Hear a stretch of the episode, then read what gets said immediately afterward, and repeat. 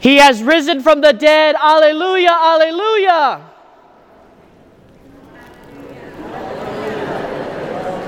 So he hasn't risen from the dead. My dear brothers and sisters, as we gather together today to celebrate the Lord's resurrection, we hear in our first reading from the Acts of the Apostles how he has commissioned us to preach to the people and to testify that he is the anoint, appointed one by God as judge of the living and the dead. We've been commissioned to preach to the people and to testify. I don't know about you, but when I heard that from the first reading, I have to begin to ask myself, what am I getting myself into? What am I being commissioned to do? And what am I being test what am I testifying about? I think that all fits and helps us understand today why we've gathered here today. We're here to celebrate the resurrection of the Lord. So how do we how are we commissioned to share that good news with the Lord about the Lord and how do we testify to this? So what is the good news we're celebrating? What is the good news that we've been commissioned to testify and to preach about? We see it hanging above our sanctuary. We're here to testify to the death of our Lord Jesus Christ. But yet we hear from the first letter of St. Paul to the Corinthians, chapter 23, or verse 23, chapter 1, verse 23. For Jews demand a sign, and Greeks look for wisdom. But we proclaim Christ crucified, a stumbling block to Jews and foolishness to the Gentiles. So, why are we preaching? Why are we testifying to a crucified Lord? Why are we commissioned to go out and talk about a man that was just hung on a tree? A stumbling block for the Jews and the Gentiles. What does that mean for you and I? What does that mean for us? If we really look at the crucifixion, it is the most gruesome and embarrassing death known to Jesus' time. He didn't die as a king, but he died the lowly of the low of society in the most embarrassing way in the world. And if a non Catholic or non Christian for that matter walked into the church, they would see us hanging a half naked man on a cross. So, how can we testify? How can we be commissioned to preach about this man? Do we know who that man is and why it's so important for us and why we're commissioned today on his resurrection to testify, to preach about him. His resurrection doesn't make sense if we don't see it in its broader picture, if we don't see it in its broader context. We began this Holy Week, this Holy of Holy Weeks, with Palm Sunday in which Jesus himself rides a donkey, enters into Jerusalem to prepare himself for his death.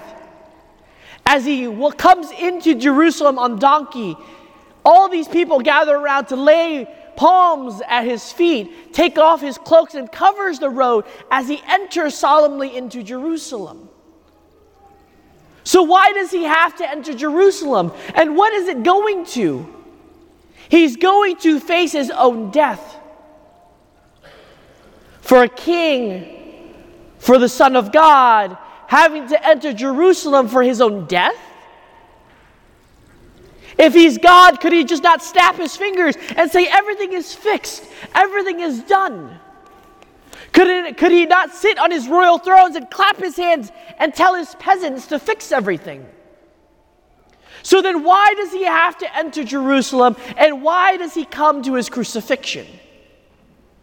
He comes to us because he loves us. God sent his only begotten Son to become man, took on the form of a slave to bring all of us back into his loving embrace.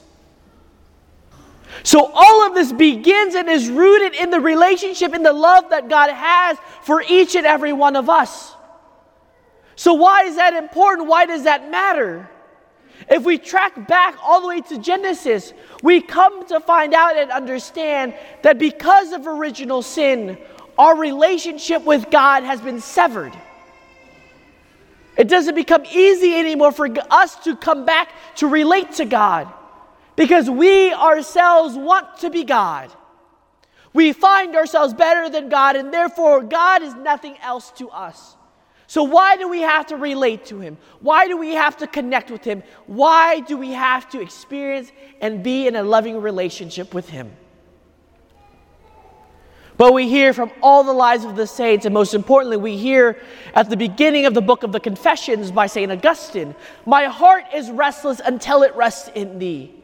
We turn our way, our back to God because we ourselves don't want to be bound. We ourselves truly don't want to be free. Because for us, our definition of freedom is to not have any rules and regulations. We want to do what we want to do. That is freedom for us. But for us to truly be free, we must bind ourselves to another and trust in the other and give ourselves over to the other. But if you hear all the words that I use to describe that word freedom, it doesn't feel, it doesn't sound, it's not conveying this sense of freedom.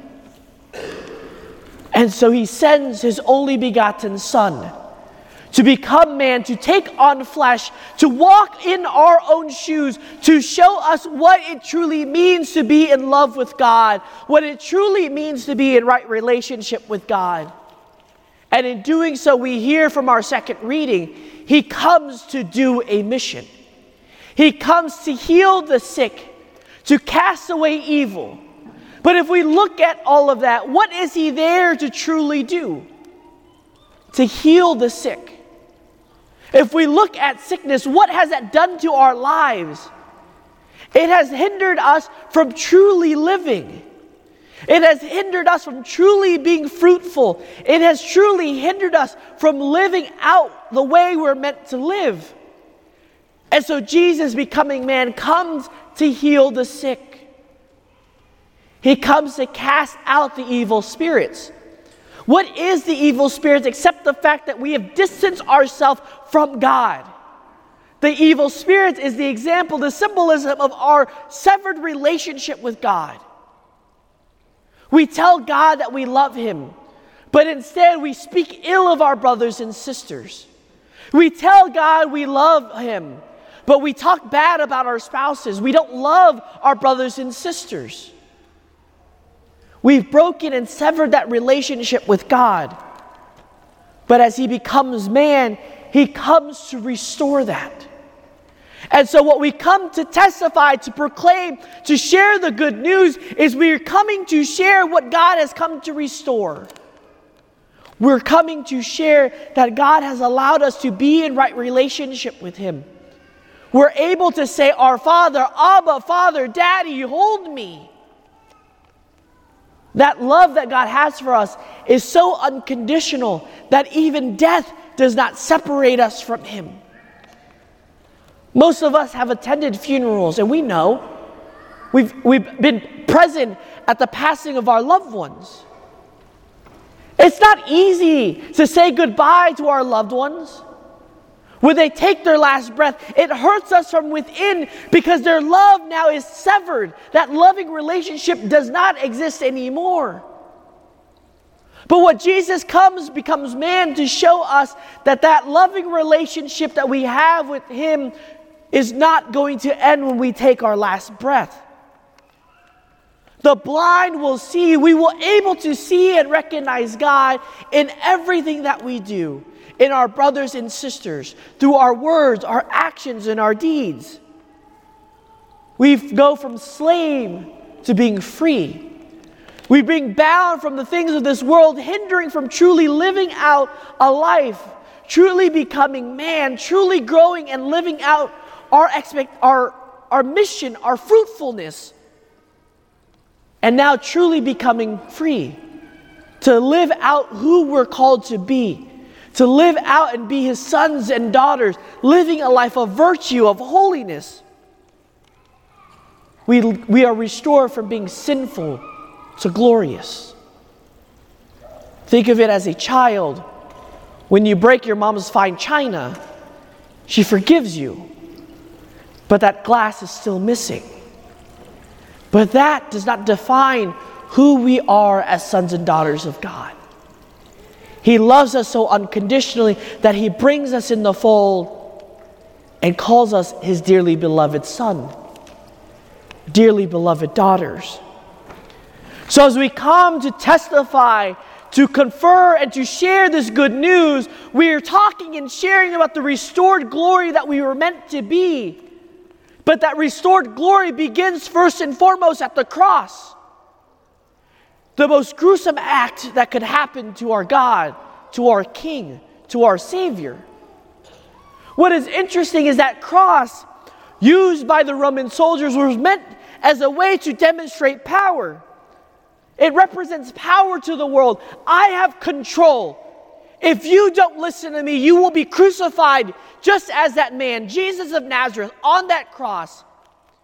You will lay bare on that cross. You will be embarrassed in front of everyone in society. But instead, it shows what true power is. Yes, Jesus is laying bare on the cross. Yes, Jesus has died on the cross for each and every one of us. But what is his true power? His true power is not that iron fist he rules the world with, but the fact he loves us unconditionally. The power he has is the power of love to bring and restore all things to its right order. The right order of love. So, my dear brothers and sisters, it didn't end there. That love didn't stop at the cross. That love continued to the resurrection. That love continued so that we may dwell and be in eternal life with Him. God's love is the most powerful thing and is the most powerful thing over all powers. So, my dear brothers and sisters, every time we come to Mass, every time we come and gather together as a family, as a community, we celebrate the paschal mystery. We celebrate Jesus' life, death, and resurrection. So, in a little bit, we together as a community will be prepared to receive our Lord Jesus Christ, body, blood, soul, and divinity, his most precious gift his gift of love to each and every one of us. He left us his body so that we may be with him and remain with him and dwell with him for all eternity. So when we approach the Eucharistic table, we come to receive our Lord, the gift of love he has for us. So today, as we leave this church, we're going to be instructed to go in peace to testify, to give our assent, and to share with the world the fact that God has loved us. Death has not separated us from God, and we are His dearly beloved. And we, through our words, our actions, and our deeds, will then manifest His love to the world who is lacking and in need of God's love. So let us together, my dear brothers and sisters, bring that Easter fire that we carry within ourselves Bring the darkness, bring that light into the darkness. Bring God's love into the areas of hatred, of envy, of jealousy in our life, and let that love radiate so that we can continue to live out our commission today to testify and to preach to the good news, the gospel. Amen.